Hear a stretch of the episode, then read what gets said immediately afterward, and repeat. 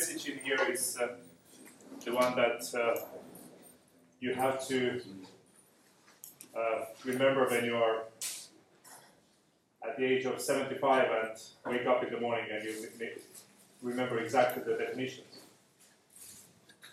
So this is about the, how do we talk about order of growth. Uh, but before we go there, so let me remind you that everything is available materials that uh, uh, I present are available on courses. Your homework tasks will be there. You interact through this interface in here. Uh, not everybody has signed up for mailing list yet, I think but I highly recommend you to do so. Uh, then some of you may not have yet been able to register to the course for different reasons. I don't know what the reasons are, but please go to the um, Institute um, office, Kanselei, on the second floor, and get these things settled. Um, that would save my time uh, rather than trying to interact with those. Uh, somebody does it. Uh, or in the ultimate case, then you can also talk to the TAs. Um, is there anything on the organizational side that is unclear at the moment?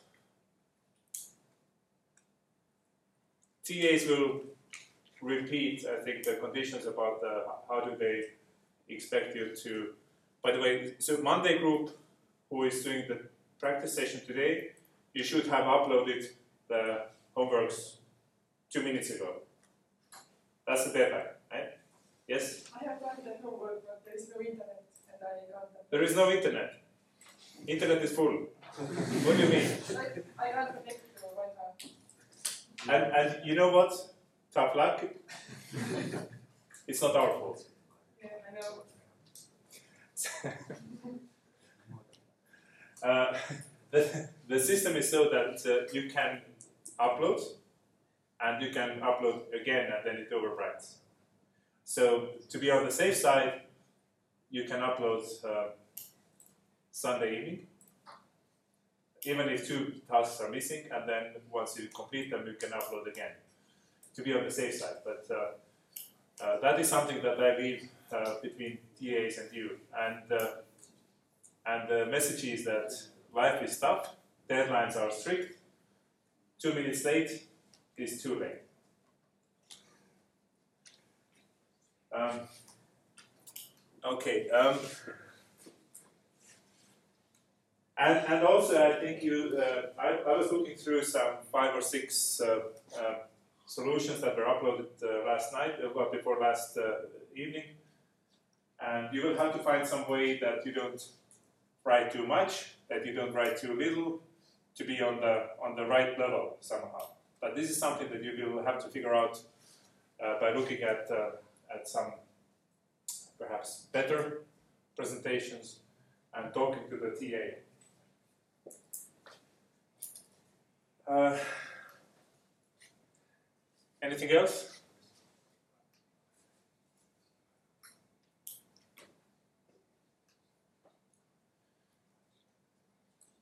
I hope that there is now video recording going on, and when this does happen, then then uh, I'll upload the videos.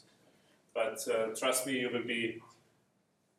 It's much easier to be here. I, I hope so, at least. And I got my computer back on Thursday. The operating system was, or the software part was reinstalled and I don't know what the magic is. Some of the most of the programs are working, and uh, I, I, found that this morning that Digidoc wasn't, so I, I don't know. Okay, so complexity analysis, or, or how, what, what is important for us in the algorithms is how fast they are, right? But it's very hard to how should we talk about the speed of algorithms? Um, August and one of the homework tasks was try to calculate exactly how many clock cycles your program will execute. Measure in practice, sometimes it's faster, sometimes it's slower, can vary on different things. But basically, somehow to try to estimate how many steps are needed. On the faster processor, of course, you can do it faster. On the slower, slightly uh, slower. Uh, that means when you have faster computers, you can process more data, right? Or do larger tasks. But the problem is, of course, that if your algorithm is bad, then it doesn't matter how fast computer you will ever be able to, to buy, the slower computer will always outcompete the faster one. If your algorithm is bad, eventually the slower computer will win. Uh, and this may sound a, a, little bit strange, but, but basically that's what we are going to talk about in this complexity analysis. What will happen when we increase the problem sizes to infinity, ultimately, eventually? Uh, all complain that your computer does not have enough memory, that is not the problem of the complexity analysis. We assume that we can have as much as we want or, or as much CPU as we, as we want. We can have zillions of years to wait, but we can estimate this. Uh, so it's a fun task for you to figure out for the for the binary search how large the input should be, the sorted input, so that a single binary search would take one minute.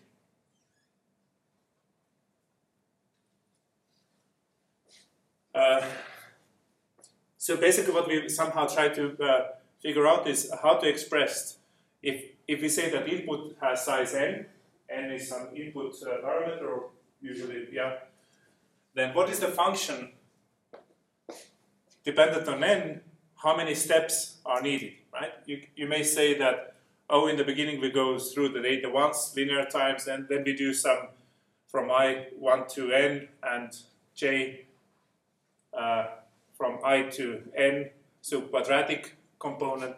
And then again, 17 times, or we do 17 operations in linear uh, step, and maybe then we apply some sort algorithm to get everything sorted at the end, right? And you can express uh, this kind of function. It's uh, a lot of work to get every, constant like this 17, right? Somehow uh, you see that we have very few constants in here. But what is the complexity class of this function? How, how fast or slow this is?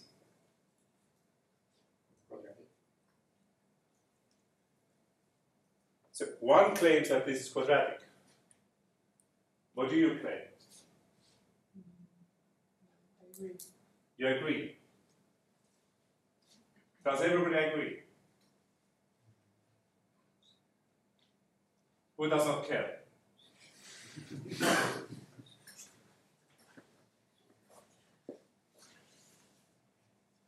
but it's quadratic plus n log n. How, how, how, can you say that this is quadratic? Clearly there is more than quadratic. The quadratic component dominates the rest. And you know, guess what, I, I try to get you quiet while I ask questions from other people. So we, that's exactly the essence. We, we, we need to understand which part of these of the algorithm will dominate. Your program can be millions of lines of code for whatever reasons, but there will be some part that will dominate the overall execution time. And somehow we would like to have the, the grounds to eliminate all the rest. And that's also the complexity analysis. So basically, trying to take something which is complicated and make it as simple as possible. To just be able to say that, oh, this is quadratic time. And uh, the classes to do so are as follows. So these are the ones that you will uh, need to memorize.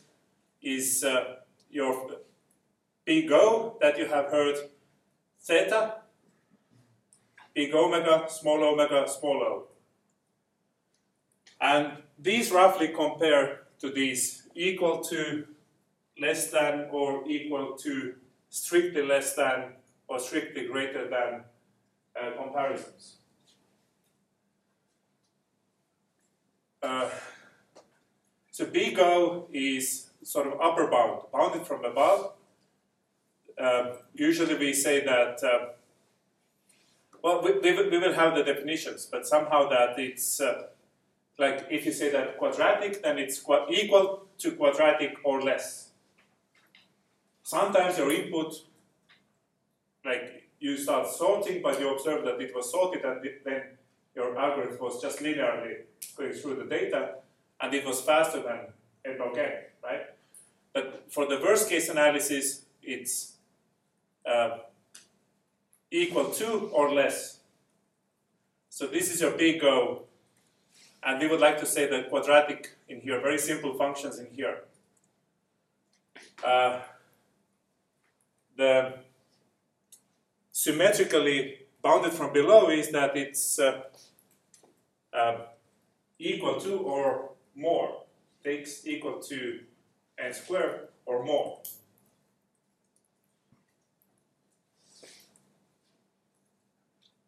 When do we need this big omega, lower bound?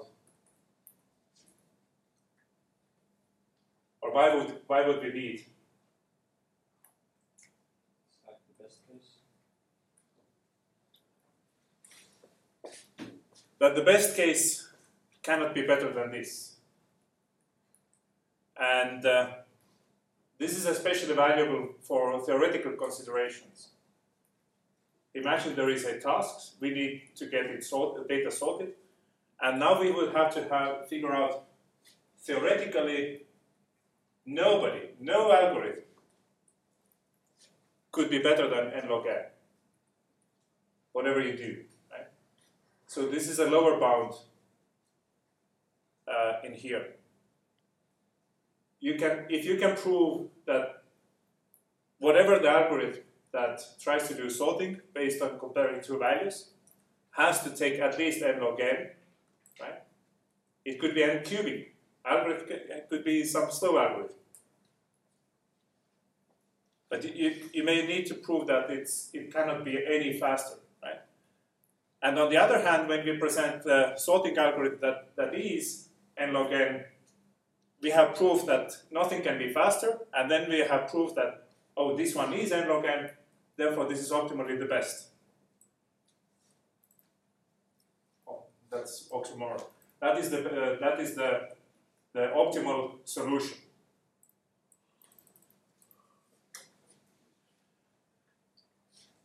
Uh,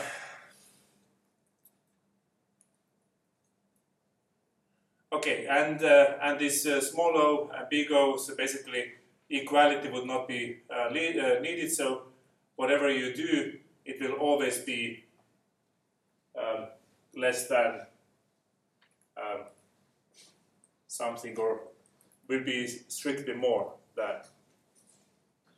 So we will uh, look at these classes in more detail. So basically, we, we need these kinds of language, uh, not well, how to say this is kind of the tricky motivation part. Um, we would like to say somehow that something is better than some uh, than something else or faster than uh, something else, but it's not so easy because how, how do we how do we prove this kind of qualitative better or faster there is something more to it, or we have to somehow counter uh, or assess it, and, and these complexity classes will give us some means. Uh, of course, uh, just better you cannot say, also because uh, if something is could be better, but it would be much slower to develop, uh, then in the business side uh, case, maybe you don't need something that is better but unnecessary. Um, So we have to be somehow pragmatic in what we do, but but also have this theoretical basis of arguing uh, which algorithm might outcompete the others uh, eventually. So when we try to quantify, if you count how many times some code will be executed, that is quantification uh, counting, right? Um, that's what we would like to somehow do. Count how many operations we need. And how many operations we need, we usually measure two things, either how many how many operations, what is the how many CPU cycles, or how much space. How much space, if problem instance has size n, maybe you need quadratic space to get some extra things into the memory, right? So we can measure the time and space consumption. And we, when we talk about uh, the, the, about the memory, then of course we make huge assumptions that the memory is uniform, random access memory, no tricks on the cache. Real algorithms cache as much as possible to faster memory chunks. So real algorithms that somehow can cache better will outcompete those that are randomly shuffling around large data. But in, in all the theoretical considerations, of course, we make assumptions that memory is uniform and uh, uh, CPU is uh, uniform in every uh, process.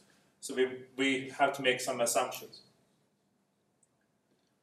Which anybody has seen the computer tapes, reading the tape? Imagine you have to win the tape to the correct place to read the value. So tape is not random access memory because it takes more time to get to one location to get the value out. Uh, and then we would like to start counting. Of course, in here, this is a very simple summing. You get the pointer to array, you know that there is n elements, you start the counter, you go through every element and add to the sum the particular value. And then you can count how many operations this, is, this has uh, taken, how much space this subroutine takes.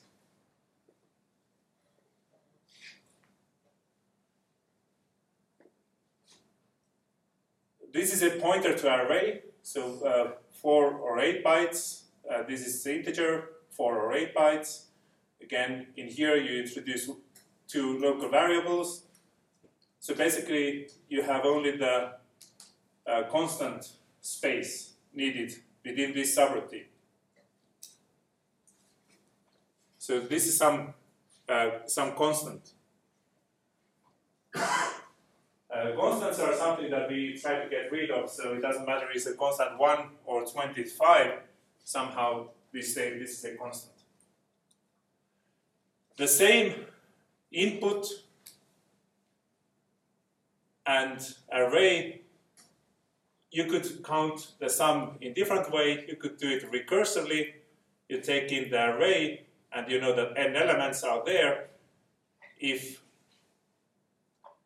if the n is less than 0, then the sum is 0. Otherwise, take the sum of the n minus 1 elements and add the uh, last element. So you go through the same sum one by one, but now every time you introduce a new call to the subroutine, R sum, and the recursion will create a stack, and now the same program has the same time complexity but takes uh, linear space in memory somewhere on the stack. And every time you make a subroutine call, you have to, in the stack, you put different, uh, basically the address where you go back. Once you complete this subroutine, then you go back to the next, to the previous state, right?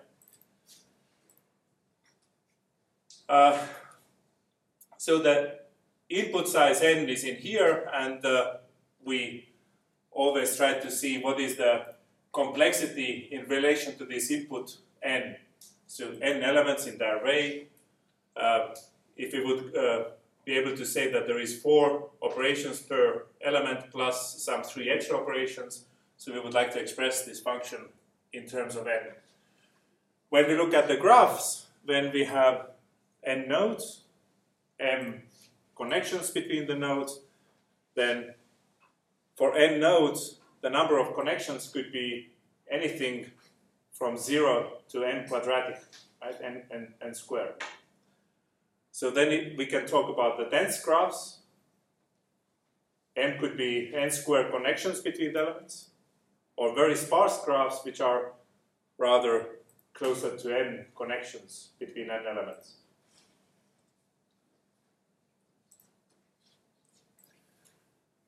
Then um,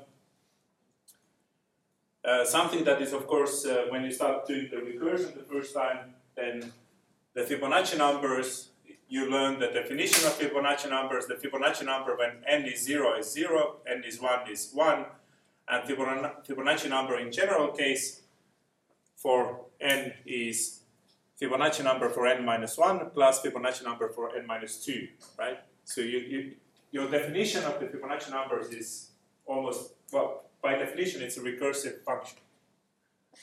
And then you know that Fibonacci numbers grow uh, very fast at exponential rate. And of course, you can, you can then implement exactly this definition, you can implement in code. If n is 0, return 0, if n one is 1, return 1. Otherwise, call Fibonacci numbers with the parameters n minus 1 and n minus 2 you get it calculated. The problem though is that it will launch twice the call to the Fibonacci um, subroutine itself, and the calculation of Fibonacci numbers in this way is going to take the same time as in the same order as the as the value of the Fibonacci number itself. In here we saw that the value is 2 to the power of constant times n. And imagine you spend the same time, roughly, to calculate the value. And you also already know the solution. There is much faster solution to calculate the same value, right? Once you know the first two Fibonacci numbers, then to calculate the third one, you just add the previous ones, and you get it calculated. To get the fourth one, you take the second and third, add them together, you get the fourth. For every Fibonacci number, you just need one addition. Right? How is this called? You take this recursion, but you solve it as I just described. You tabulate the previous answers, and you use the previous answers to calculate the new value. And that technique is called dynamic programming. So that is uh, the, the, the basics of basic principle of dynamic programming rather than making the recursion where you call like in here you, you make a call to f to n minus 1 that needs to call f on n minus 2 but also in here you will execute f for n minus 2 the entire subtree in here and the entire subtree here repeat itself right once we know the value we should never calculate again. We memorize it, we use it. So this is much faster. We just tabulate all the values up to Fibonacci number of n, and then go from second to this n, just add them together. One addition per getting a new value. So calculation time is now linear going through every value, doing one addition, one uh, assignment, and we get the Fibonacci numbers calculated. So you know that this is called linear time algorithm. You have some feeling about this big O of n. I, I know that you know. You may have forgotten, but I know that you know.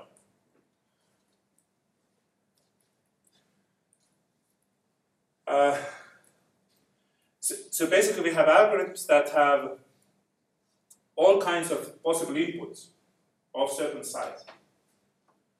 One input, one particular input, well, like let's sort the data. One particular input is certain, in, well, one set of random numbers, this is the instance, right? And then we would like to get the output, like sorted data, from inputs to outputs, from input instances to solutions. And what we would like to understand is, for any input that is possible of this size, what will be the worst, usually the worst case performance to get output.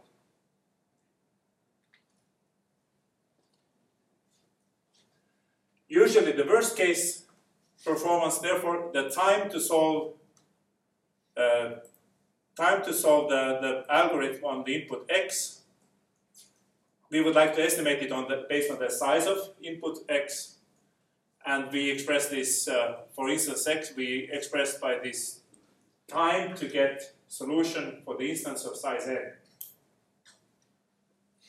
And time to get the solution for instance of size n is the largest time for any input x that has size n.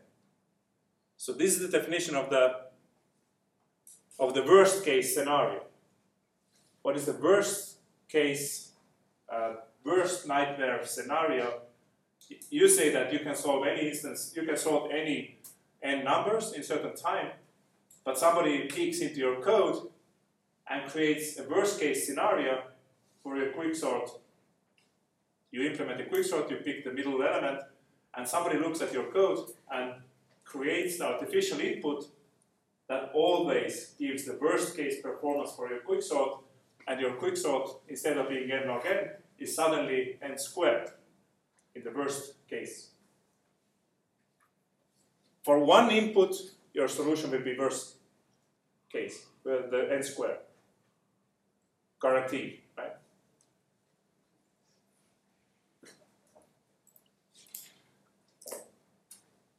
The, usually we talk about worst case. In practice, of course, you, are, you, uh, you care about the average case. How does it run on average? On average, this is fine. On average, uh, you need to know that your code runs fast enough and you can relax.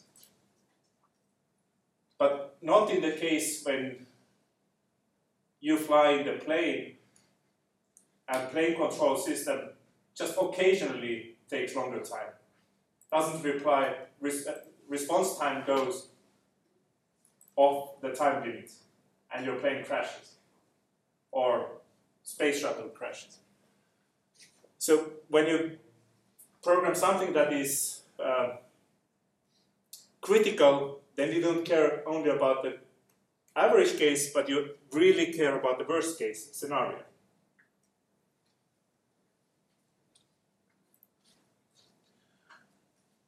Okay, uh, you have the homework where I had, I had very simple uh, loop and some calculations, and this sort of gives you the hint how to calculate the how many operations it will take.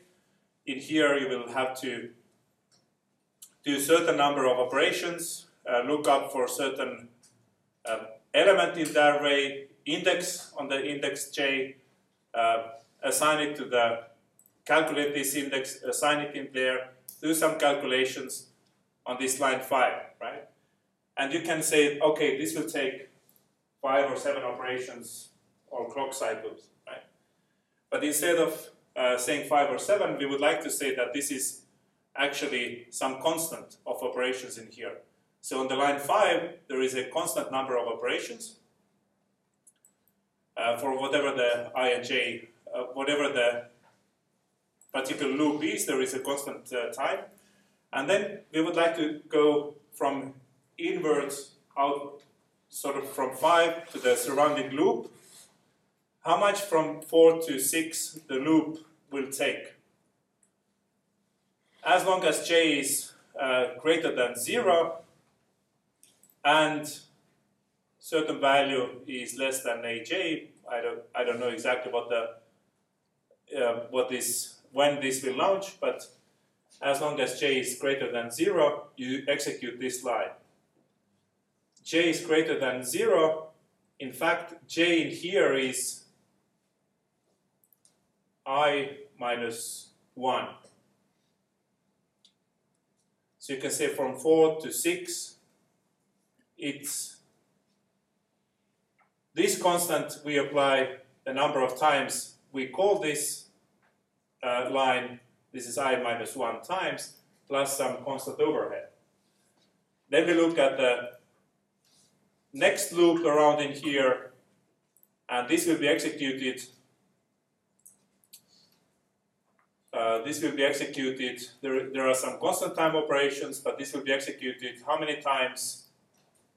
Uh, from 1 to n times we execute these inner loops. 3 to 7, 3 to 7. Oh, 3 to 7 just adds some constant overhead. And now we go from 2 to 8. And 2 to 8 is some constant overhead, and then we sum i moves from 2 to n, entire operations from line 3 to 7. Right? There is a sum, and we need to count those together. It will take some time that is less than this kind of expression. And we have ignored lots of details. How many, what is the constant, what is the size of the constant? Uh, okay, and then there is a little bit of kind of mathematics that uh, you would like to get n minus 1, these are constants, so n minus 1 times you execute the sum, so n minus 1 uh, times c3 plus c2 plus c1 times the sum from 2 to n, the same uh, sum, but now you just sum i minus 1 in here. And this one will be uh, you can bury these constants in n times certain constants, so you can say that this is less than some constant times n plus c1 times, and in here will appear the n times n minus 1 in the loop. And therefore, we would like to conclude that time to solve the instance of size n for this insertion sort is the time to sol solve the solutions from two to, uh, lines 2 to 8 is quadratic. Because in here, the quadratic term appears. So you assume that the first element is, uh, is uh, sorted, and then you go from the second to the end, you just try to fit it to the, the first one is sorted, you, you move to the right, and then you try to just put in place into the correct order. You have the insertion sort algorithm that has quadratic com uh, complexity. Uh, so again, we use this quadratic complexity, but at this moment rather freely. Yes. Uh, could you show the uh, show the for a second? On the line line five, we assume that this uh, line will take a constant amount of operations, but we are accessing uh, a value in the array, and the array by itself is linear. Do we ignore that, or do we take this into consideration? Okay. So what is the array? Well, array is somewhere in the memory. We have the array. Yes. Right. It consists of n elements. And and A is usually expressed by address to the beginning of the array. Right? Yes. And then you have then we have elements, and then you would like to get to the ith address of this location. How do we get that? This is address of A plus how many steps, how many positions you need to add. Yes. Uh, and your code actually knows that in here are 8 byte characters, therefore to the address, you add i times 8 to get from this address to that address. So this operation is uh, multiply by size of element and add it to the beginning of the array. Then you have the address and you just fetch this to the CPU. So this is, Um, well, you don't need to go through all the elements to get into this one. You just calculate the address and you fetch this one element. yeah, okay. But if we, the array is uh, implementing, let's say, nested list. If the if the array is implemented as, as the linked list. Then you would have to go through the elements. Yes, and And, and next lecture we will actually talk about these linked lists and all the different variants. Of course, in that case you can't have the random access. Okay. It's the same as tape. You can't access randomly. Uh, you have to scan it to the right position to read, right? But in here you, you, you have random access memory where you just give the address and you fetch the value. And that is constant time operation. It takes one, two, or five cycles of the CPU, whatever. Depends on the architecture. Right? And on different architectures, some tasks can be done in parallel, etc. But, but this is we try to ignore these details.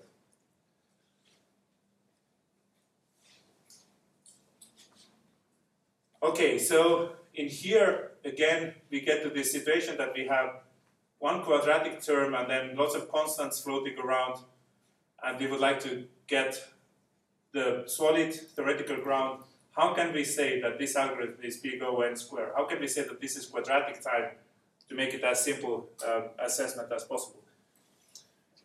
Uh, when you look at your homework, then I try to ask actually count the number of operations. Uh, and possibly express it in terms of n, what the n could be? But try to think how many operations one or the other uh, would take. Now, so to, to now summarize somehow that what is what are, how, we expressed by this t, big T, the function of how many operations. And uh, some operations like reading assignment of the element takes constant time, reading element is some constant time, reading element could take many cycles, but it's still sort of constant time. Writing, constant time. When you have many operations, one after the other, then you just add up the times. You just add up the times, but the complexity class will be not the sum of all of these, but it will be actually the largest value of these uh, times of individual lines or individual times. When you do if then else, you always execute the Boolean test. But the Boolean test does not need to be constant time. Boolean test could be very complicated uh, subroutine that calculates the risk score for should I give this person a, a loan or not? So it's always the time to calculate the test, which can be very complex. Plus, then depending is it true or false, then time to calculate these uh, statements S1 or S2. When you have the simple loop, then as long as the condition holds, and in here again you do test for the condition, it could be a complicated case. And as many times as the, as the test is true, as many times as the test is true, you execute uh, the test and the statement, right? As many times as this evaluates to true, you have uh, to consider time to execute the test plus the statements S. And once you fail, you still needed this once to evaluate the P, the, the precondition. And when we have nested loops, in a way you can start from inside to move outside.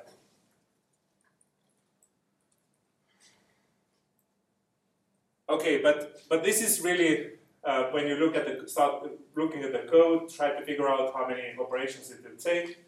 It will be uh, when you are a professional programmer, it's, it's not that you write a program and then you start figuring out what happens, right? Then you start analyzing your code, how many operations it takes.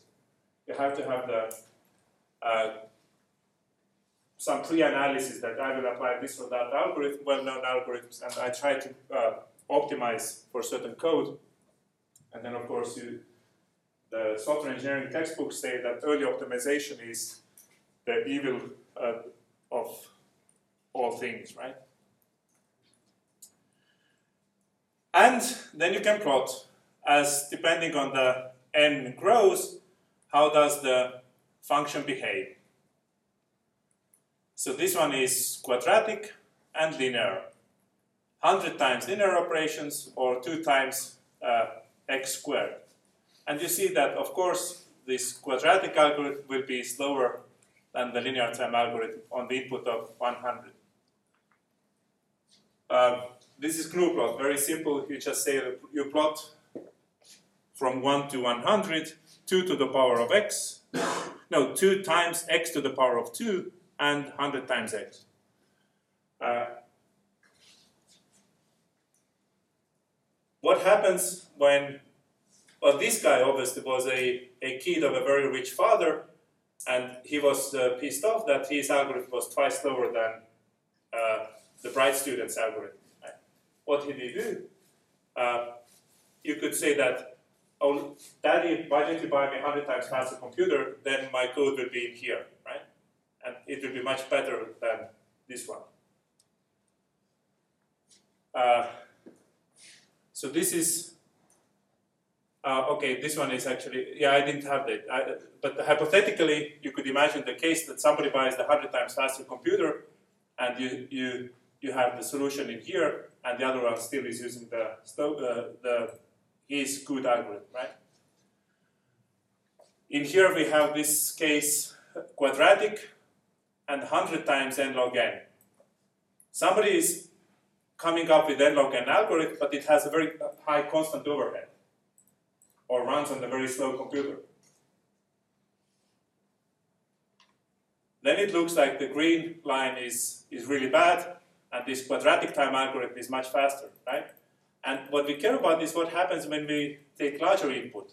When we, when we don't look at the 100, we look at 1000, then all the effort was worth it, right?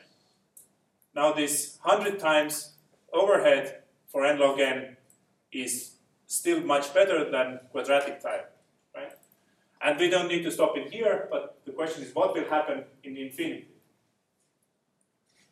Uh, you can have the, the rich uh, uh, kid may ask his father to buy 10,000 times faster computer and uh, the red quadratic is in here and his solution is much faster than the green one.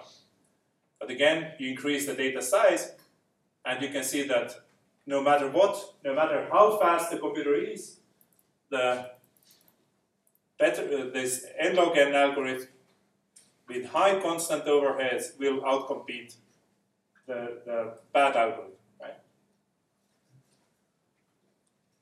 Uh, okay, and uh, you can plot the functions uh, changing these ranges. You can uh, plot the functions so that in here uh, y-axis has been made into logarithmic scale, set log scale y, plots the set log scale x. Uh, GNU plot is, how many of you tried GNU plot already? Shame on the others. So please install GNU plot and try it. You can plot uh, data, you can plot functions, you can overlay your data with the function. Uh, so this one is uh, logarithmic scale, you need to uh, be careful how to read these, but you see that there is uh, there is a different logarithmic scale x, logarithmic scale y. You see how the uh, how the bad algorithm will eventually uh, overshadow the the better algorithm on the on the slow computer or or better complexity class algorithm.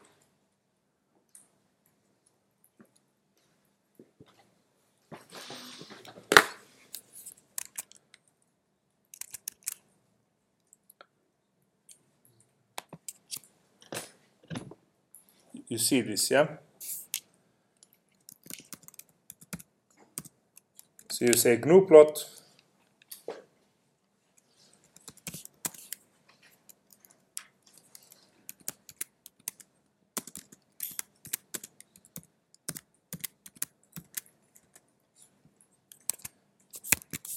So this is uh, when you start just plotting, but uh, uh, then you can say that of course we don't go to the negative size inputs. Uh, your inputs will be from 0 to 1000,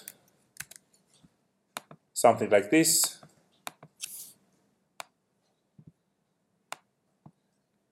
Hmm, okay, I can't.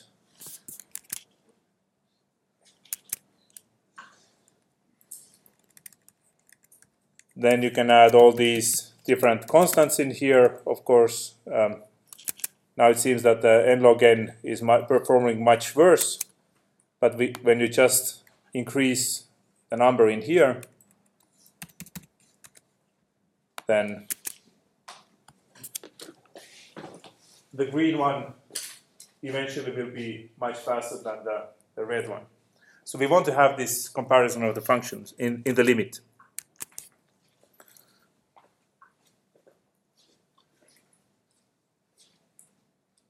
So which one of these is uh, the fastest? I don't know if you see.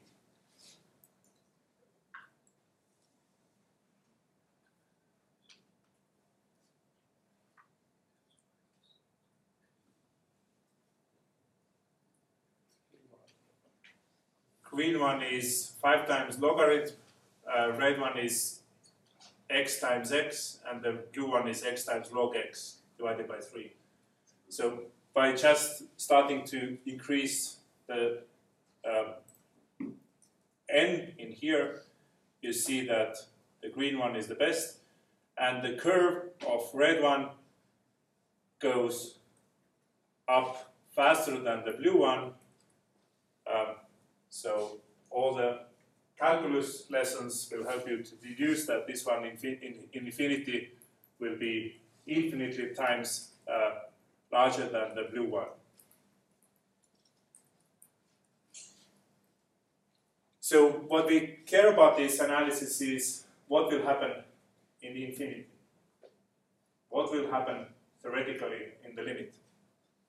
And we compare our function, our algorithm, to some reference function uh, g of n, and we want to keep the number of reference functions as simple as possible. And uh, we care about uh, infinity. Uh, therefore, we ask not what happens in the, in the small data sizes, but we would like to get some fixed certain n, after which, no matter what, this will hold. Right? After a certain time, one will be dominated by the other. And then we have these different classes. So what will happen in asymptotic, in infinity, ultimately, we have this big O class, and we say that the function of n is in big O of, of g of n, or equals to big O of g of n. You will see that this equality is kind of, uh, it's not as formal as all the equalities that you normally see in the mathematics. If there is certain input size n0, some constant, and there is exists some other constant that that your function will be less than or equal to this constant c times uh, g of n. After your n passes n0. So this is the n, and somewhere is n0, and uh,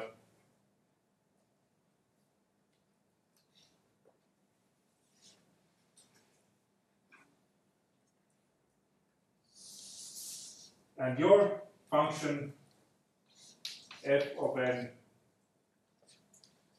and uh, this theoretical function um,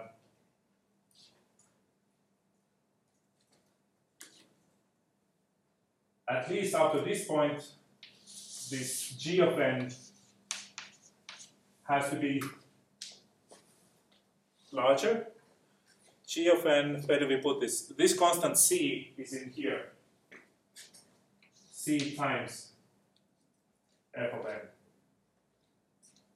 You can make the c as small as you want. It, it can be 0.00001 to bring your function down, or you can have larger constant. But whatever you, uh, whatever is the case for c, if you can select n0 after which g of n will be always larger, uh, then we say that your function of n is in this class.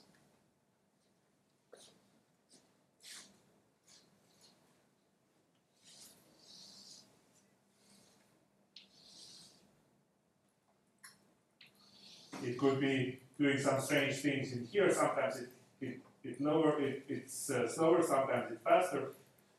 But somewhere is the uh, crossing point after which the g of n will be always larger. And this n0, by this definition, n0 is perfectly okay to be in here, right? After this point, you can always say that c times f of n is always smaller than g of n. Of course, it would be interesting to see this, uh, this crossing point, and this is uh, sort of like n0 minimum, right? What is the first point after which you say that it's always like that?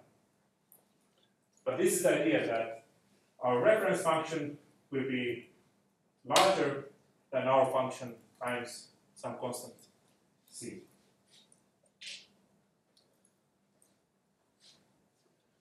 And by this equality, you could say that quadratic function is in the class of big, big O of n, n cubed.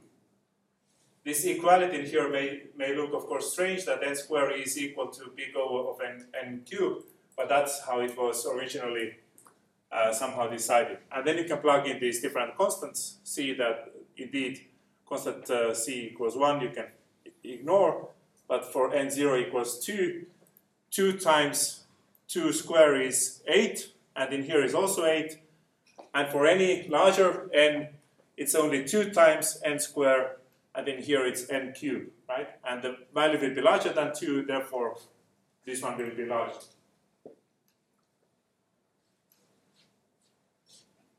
So the definition of big O class in this case uh, asks for two constants after which you can prove that one is always larger than the other. In fact, this equality here is, there will be awfully many functions that satisfy this requirement, right? So this big O of n cubed, in fact, is a set of functions that for which this uh, equality is satisfied in, in, this funny sense. So in fact, uh, we say that in the big O class of g of n, there are all the functions f of n for which there exists these two constants so that you can prove this case. And, and in, in a way you have to read it that your 2n squared actually belongs to this set of big O of n cubed. It's less than or equal to n cubed. Less than is there, right?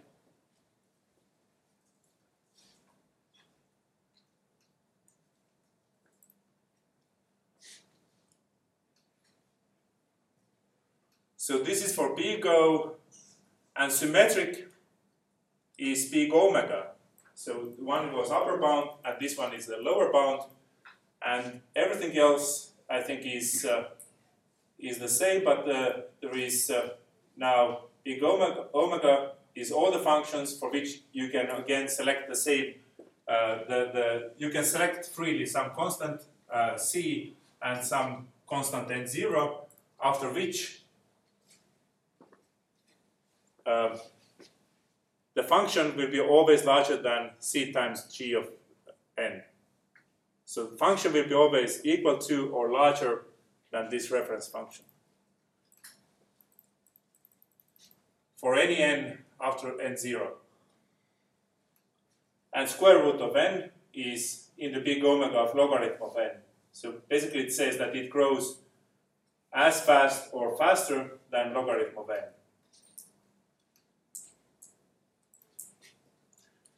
Uh, if you have big O and big omega, then theta is the intersection of these two sets.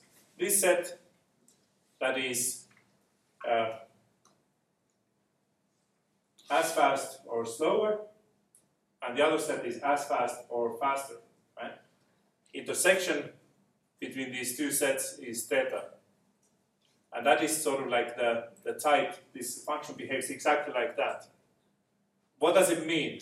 For, for example, in here, it's uh, you can say that n squared minus half of n squared minus 2m is in theta n squared.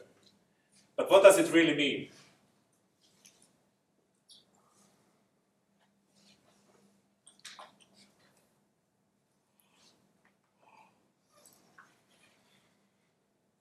It means that you, both things have to be satisfied. So we have one c and then 0 after which our function will be less than g of n, right?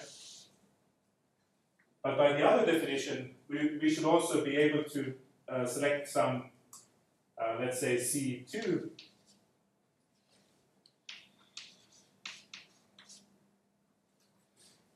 and uh, N0, 2, I didn't come up with anything better, which for which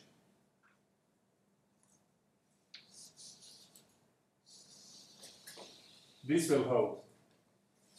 That the same g of n will be higher and the same g of n will be lower than our function.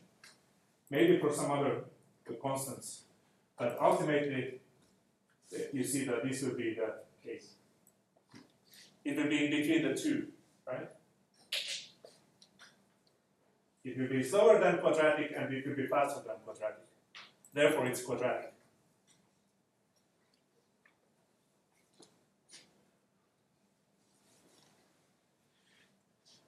So this is this illustration that I tried to draw in here. Our function will be faster than quadratic. Our function will be slower than quadratic. Theta is it's in between the two.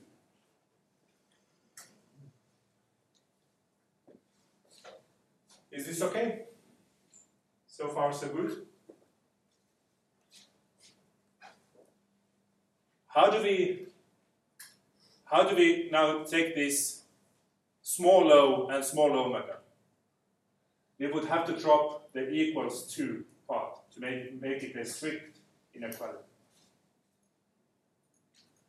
And to make it a strict inequality is something where, where you can select any constant c. Your daddy can buy whatever constant times faster computer, right? You're free to select 7 billion as a constant. 7 billion times faster. But you can always find this n0 for whatever constant. In here you can select the constant and n0, but now somebody else pick, picks constant for you, and you can still find n0 after which the function will be faster uh, than the reference function. So for any, you can find such n0. And uh, for any constant, of however uh, slow the computer in here, billion times 2 times n square operations, after certain n0, it will be faster than this side, n cubed. Right?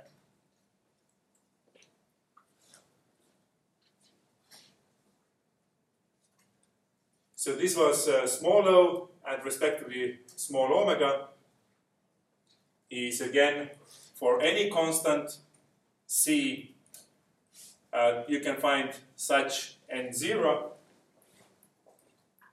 this n will go to infinity. You can pick any n0 but not any for any c you will maybe you will have to go further in the line, but you can pick such n0 uh, such that uh, your function will be, or the best so, so far known algorithm will be still slower than this uh, reference function in here. Uh, square root of n is growing faster than logarithm of n. No matter what constant, how fast computer you will run it on, the functions will grow relatively slowly, especially the logarithm. Um, but you can always uh, find some n for which uh, square root of n, no matter how fast the computer will be slower than logarithm of n. Uh, and this, this sort of summarizes the five, five main complexity classes. Usually we talk about big O because this is the worst case, but it could be better, right? Um, if time permits, we will look at the lower bound, especially for sorting. Why can we be safe to say that no sorting algorithm can outcompete n log n under certain conditions? And now we can start having the plug in the functions. So if our function of n is uh, has some cubic uh, time operations and then something that is in the O(n) square time, so that would mean that there is cubic time plus some function from this class. Um, so we can sort of use uh, this kind of set notation in here ultimately we are uh, worried about the, the dominant terms only, and we will have to somehow uh, justify to ourselves that it's okay to drop uh, the lower terms. This is um, shown in here, slightly complicated looking proof, but this is a polynomial of mth degree. So uh, quadratic is uh, the second three uh, degree, cubic is the third degree, etc. This is a polynomial of mth degree. And what we would like to uh, prove is that this mth degree function will dominate, and we, we will ignore all the rest. And to do so, you, we can say that this is our function from 0 to m, some constant times n to the power of i, uh, we need to we need to we would like to calculate what this sum really is. But obviously, this will be less than if we take absolute value of a of i. Right? There could be some negative constants uh, times some making them positives will only increase the sum. Uh, then we can uh, take n to the power of m in front, and then subtract this m from here. It doesn't change uh, then, then uh, since this is now the root, i minus m is, is negative. If n is larger than 1, this will be some uh, square some root, so these will be always less than 1. Therefore, this, since this term is less than 1, we can ignore this. This only makes this sum bigger, so n to the power of m times sum of some constant and this sum of constant is of course, uh, uh, we can say that this is some constant, so n to the power of m times some constant, and selecting uh, from the n0 immediately, we can, we can add all these into this constant term, and we, have, we can have a proof that for this polynomial, if we select this constant uh, after n0 equals 1, we have shown that this function will be less than c times n to the power of m, and this n to the power of m term will dominate. We, we can ignore everything else. All the lower degree polynomials we can ignore in the complex analysis.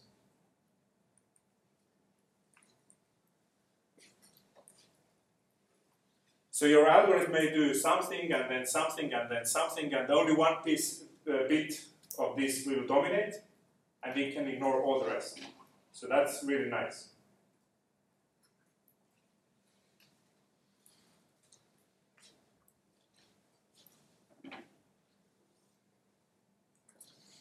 The, the other way to look at all this analysis, we, we, we uh, picked these constants, c's, and other constant and zeros on the axis, after which something will hold. Since we care about the limit, what will happen when n grows to infinity, we can express the same things in these uh, calculus terms if in the limit, what will happen to the ratio of f of n and g of n in the limit.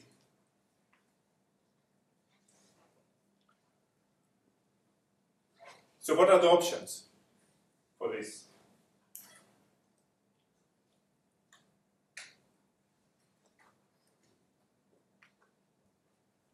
The options are that uh, in the limit the, the term will be infinity, it will be zero when f is slow, grows slower than g, then it will be zero, it will be inf uh, infinity, or it will be some constant, all kinds of opportunities, right? So if it's greater than zero, but less than infinity, that means it's some constant in between zero and infinity. And uh, in this case, we have the case of theta.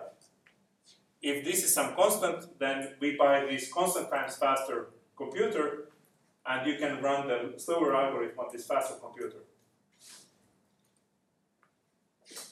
So the, if this is the case, then we have the theta. If it's less than infinity, that means that it's uh, it could be constant, but it could be also zero. That corresponds to our big O notation. If it's zero, that means that f of n will be, g of n will dominate, and f of n will, uh, well, this ratio will tend to zero. Then we have small o. F, on, f of n will be uh, smaller than g of n. Um, if you have all the cases. And then uh, uh, uh, if it equals to infinity, then it's small omega. So basically, theta is its some constant between 0 and infinity. Big omega is, is it will be strictly larger than 0. It could be some constant or infinity. It could be some constant or 0. Right? So the three classes are in here.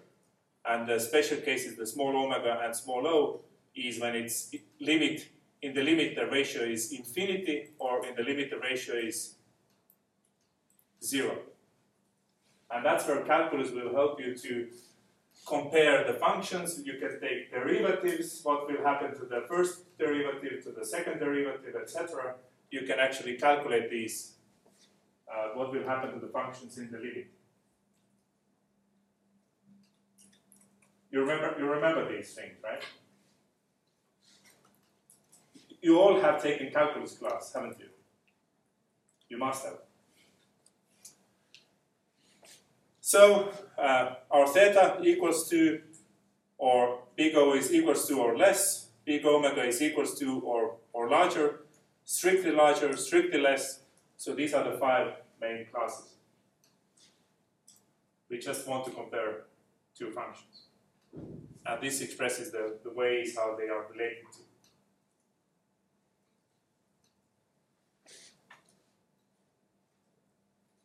Do you remember it now? Forever.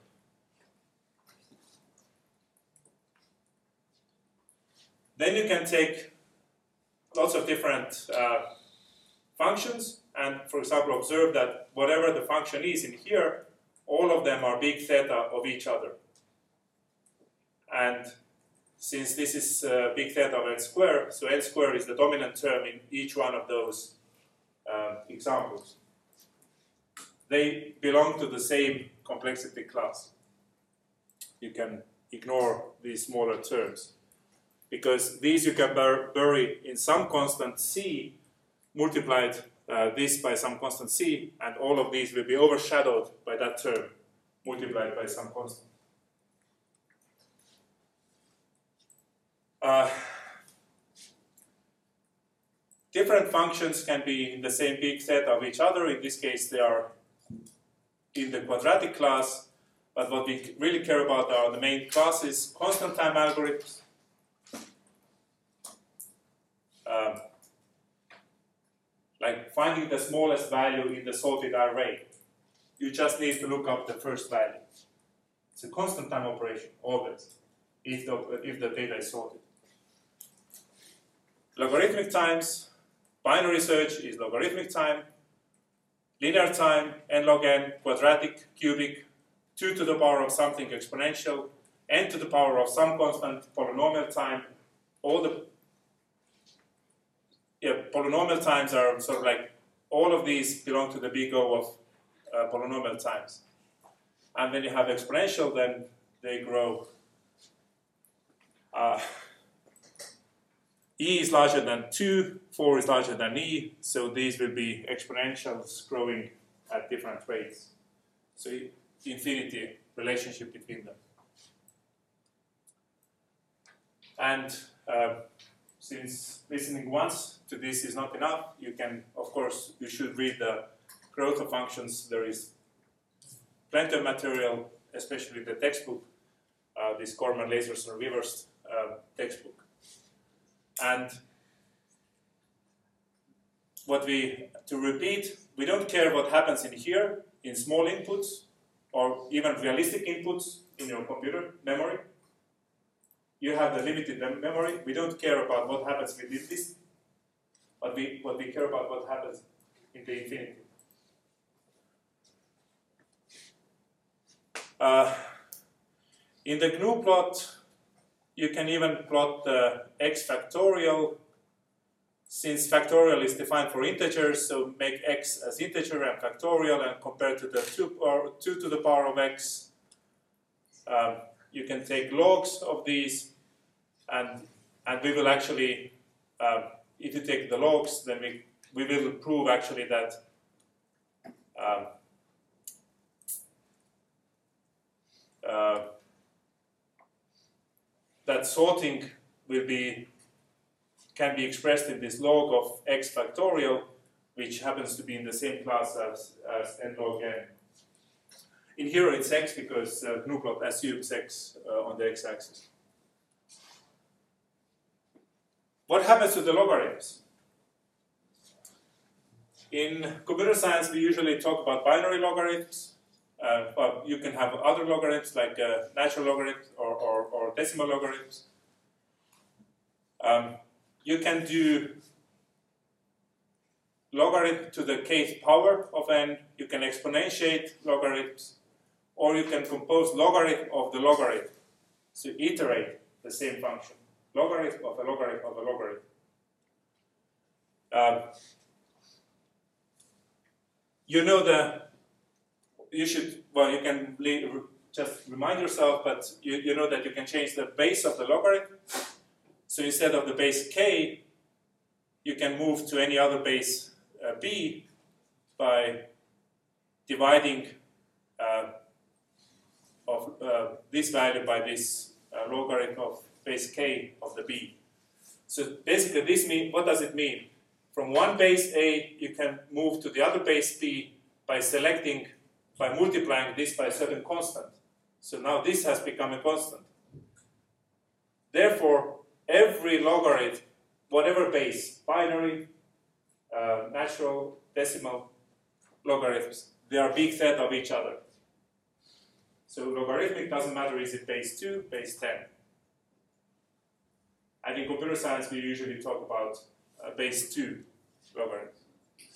You split into two halves, that basically this divided by 2 gives you the base 2.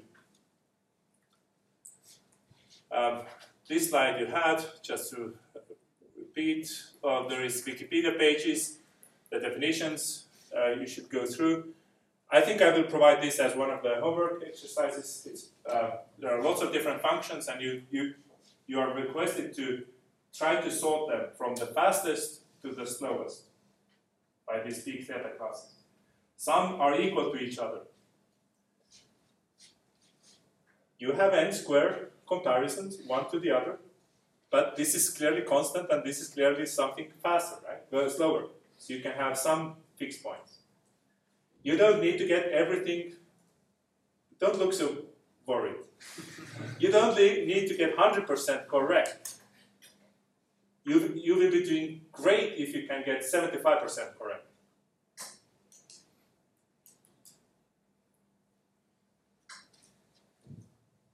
There are some which are uh, slightly tricky ones. Uh, and there are some which notations you may not know. This is logarithm, uh, iterated logarithm. How many times you need to take a logarithm so that you get answer uh, 0 or 1, whatever. How many times you take a logarithm to get 1. And this, of course, will grow very extremely slowly, right? So these iterated uh, functions, uh, this iterated function is to get from log of 2 is 1, in the base 2 log of 4 is you take logarithm once, twice you get to this, but 2 to the power of 65,536, you need to take 5 times iterate logarithm of logarithm of logarithm of logarithm of logarithm, 5 times so that this will be 1, right? You can see that this for very large, it, it always keeps increasing. It's, it goes to infinity, but it grows very, very slowly. Right? In practical terms, you could say that this is never larger than 5. But theoretically, it could go to infinity. Uh, okay. Um, in since you could apply also this limit thing what will happen to the limit in, when you have the uh, ratio of the two? You can look, does it grow to infinity? Uh, is it constant? If it's constant, it's in the same theta class. If it goes to infinity or zero, then you have them in different uh, uh order, right? So you could attempt uh, these derivatives in the mathematics you could uh, talk to your mathematics friends how to compare the two in the limit, the ratios. But again, it's not about getting 100% right, just, just to get some feeling what can be done in this, uh, in this way.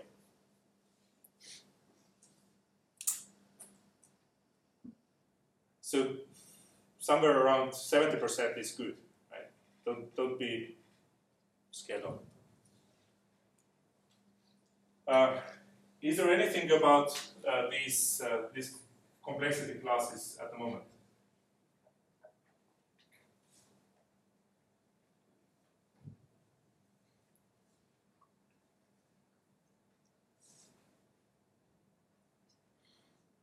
You remember the five ones? What are the five ones?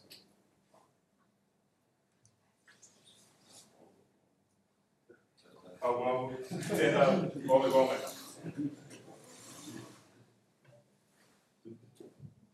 So equals to, equals and greater equals or less, strictly greater, strictly less. Five plus. Usually we talk about big O, uh, and that's what we keep hand waving in the course uh, a lot. Right?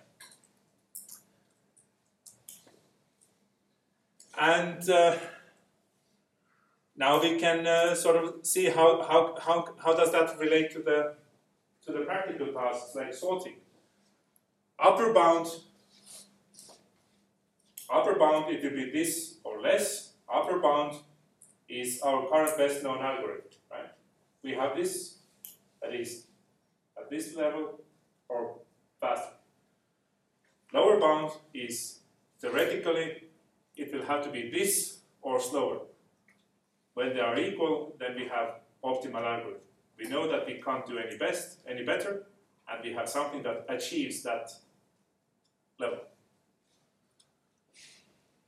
Uh, this is uh, insertion sort, but of course, when we talk about algorithms, then the basic one of the best design principle is to divide and conquer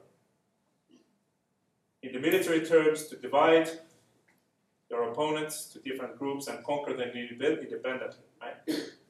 Divide and conquer the problems. Uh, divide the sub-problems. Let's talk. Uh, let's deal with some part, and then the other part. Conquer them independently. If you can apply the same problem, uh, the same solution, uh, the same type of solution on both, then we have recursive uh, algorithm, and then we combine the solutions. Merge sort, we have from 1 to n values we have to sort. So let's sort first half, get them sorted. Let's sort second half, get them sorted. And now we have two sorted half arrays. What do we do? We merge them together. Which one is smaller? We fill in the table. So select the middle point,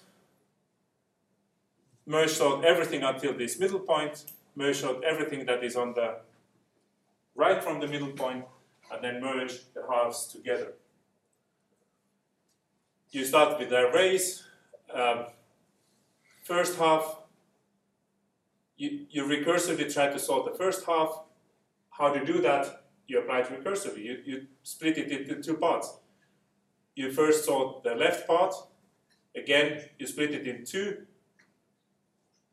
The three elements, three elements you can already sort. 13, 49, 77. Then you uh, get this part sorted, 35, 48, 61. And then you need to merge 13, 35, 48, 49, 61, 77. You keep the pointers to the smallest elements of the two, and the one which is smaller, you copy to the next place, you move the pointer, you compare, you copy, you move the pointer, you copy, you move the pointer, etc. So the merge operation, at this stage we have left hand sorted, right hand sorted, and then one merge operation. How fast is the merge operation?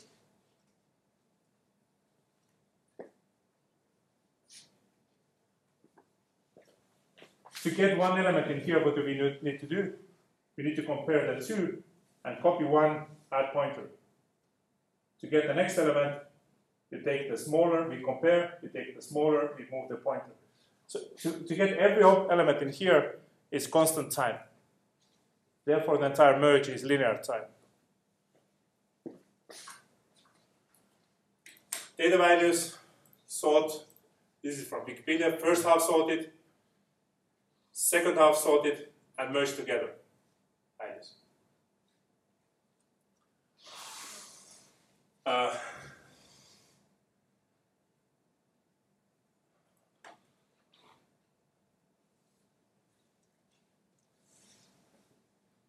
This is another divide and conquer method that you know, of course. Quicksort, many of you implemented. Actually, many of you uh, took the code, quicksort, ran it.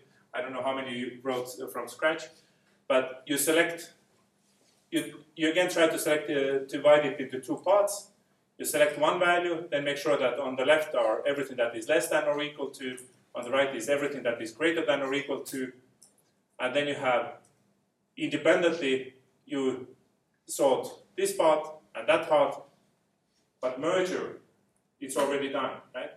Everything there is larger, everything in here is less. So the merge, sort of this linear operation was needed to get the separation of small from the large. But now the uh, difference is that this middle point doesn't need to be exactly in the middle. Sometimes it happens that you could you could by accident select the largest value and get only the largest value sorted. And then you still have all the n minus 1 to sort.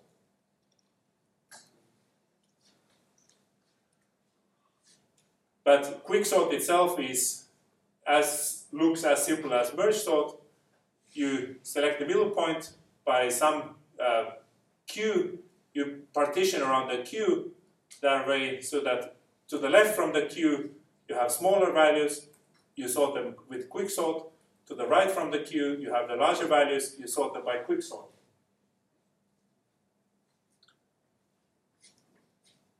And the initial call, of course, you want to get everything sorted from 1 to n, you want everything to get sorted, right? So the two algorithms are very similar by high level abstract code. Uh, partition and merge will be slightly different, and in this case, the middle point isn't always in the middle. now, in, in this case, and, and this is now the, the main big difference. If we look at the worst case, then this one will always split to two equal halves and then merges them in linear time. Quicksort, you don't know if the halves are e exactly equal. Right? But you know that in the worst case, you could select really bad, badly. So worst case quicksort is, is really bad, quadratic. But the average case, which is quite hard to analyze actually, is uh, practically very good. Uh, let me see, I have five minutes, let me just see through the slides, but uh, well, it, it was, this one was quicksort, we selected something, so that smaller values, larger values, and then you can independently sort the small values.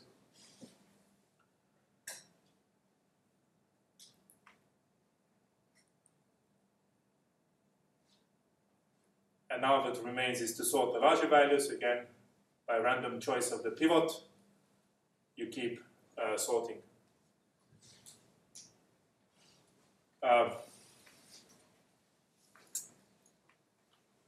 when we start analyzing algorithms, then we want to analyze the worst case behavior or average case. Well, best case is kind of cheating because what is the best case for sorting? If your input happened to be sorting, then sorted already, then your algorithm could have just checked that, oh, this is sorted in linear time. In the best case, your sorting algorithm will be linear. You just say, return it, it's sorted. But worst case analysis is the typical analysis task.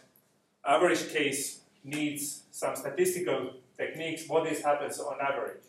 What is the estimate? What is the expected value of the time to get sorted? And of course, eh, when your tasks are very small, and even in the quick sort, when your when your data is already the chunk is small, then it's better to use something that is even bubble sort for, for when you have small number of elements.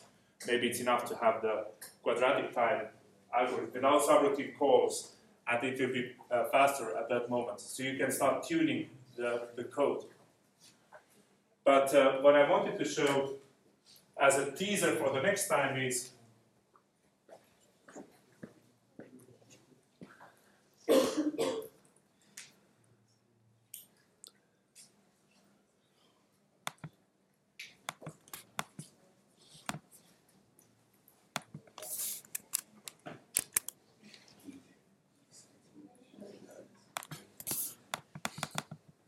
Right.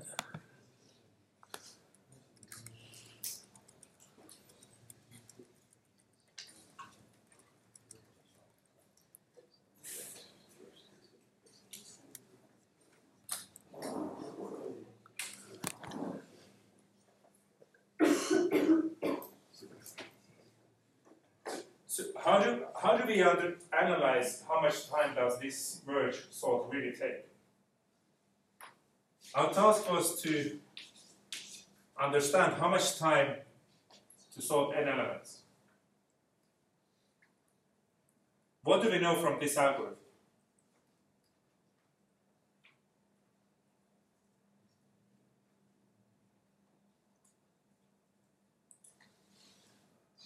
We have it split it into two parts. Two parts that both have only half of the elements. Plus, the merge operation was something that is linear time. Have you got any closer to the solution? Not? Have you ever seen these kind of recur- recurrences? Recursive function.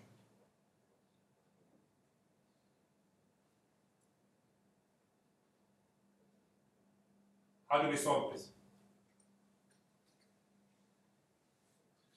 I show you uh, very handy, very quick. So time to to n is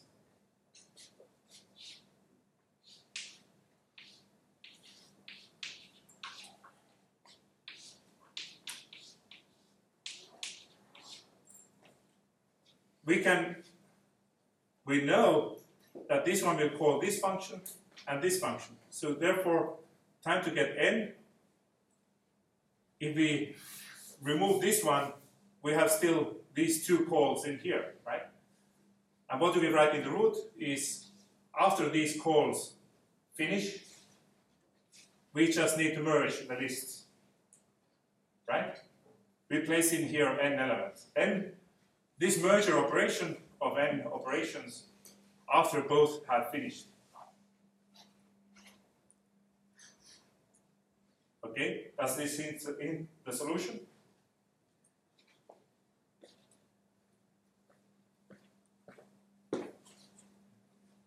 This is recursive. Now we can do the same thing in here. We just say that this is n over 2, but we have to introduce this in there.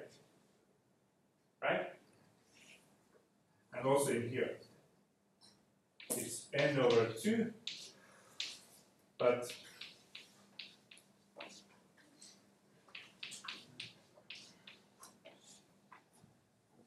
something like that. And we can push lower and deeper the unknown term t of n over 2 to the power of depth.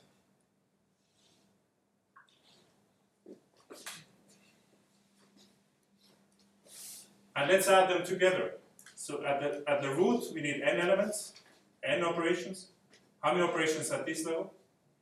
This plus this is 2 times n over 2. What will be in here?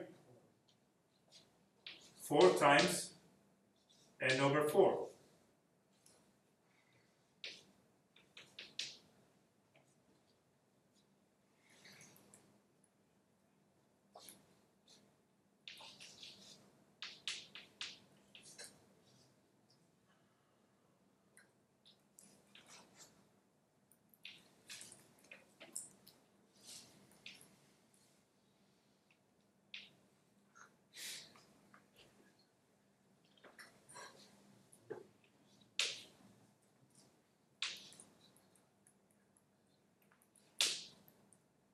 two to power of y times n divided by 2 to the power of y. Question is how many how many levels in this tree until this n over 2 to the power of something will be so small that it's just one element and then it's constant time sorting.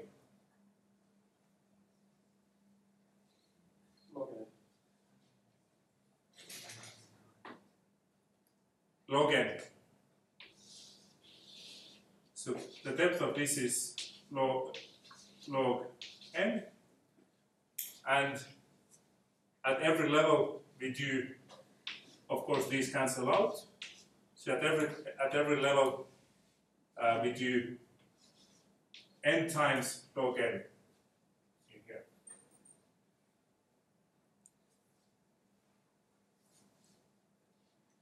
So we have the algorithm that is guaranteed to be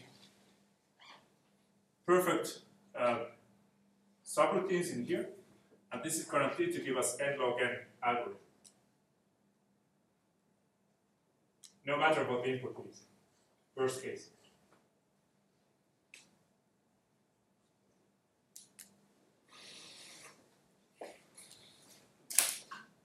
Okay, uh, next time on Thursday we will uh, observe that this is as good as we can get. Ever. Theoretically. Therefore, we have optimal algorithm, which one example of these is merge sort. There are other algorithms that achieve the same. Uh, and then we have faster algorithms like quicksort that doesn't have theoretically always the same properties, but on average will be faster for different uh, reasons. Um, so we will talk about these next, uh, but on Wednesday, on Thursday. Okay.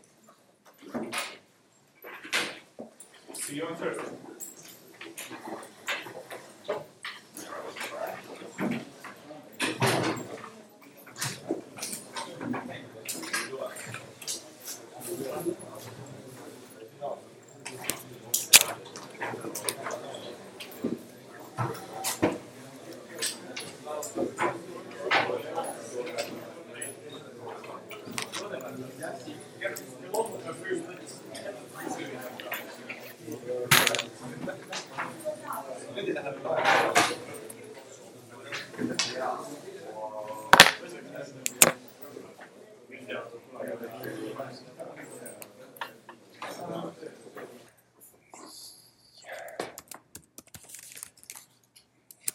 tegime mingi sihukese asja, et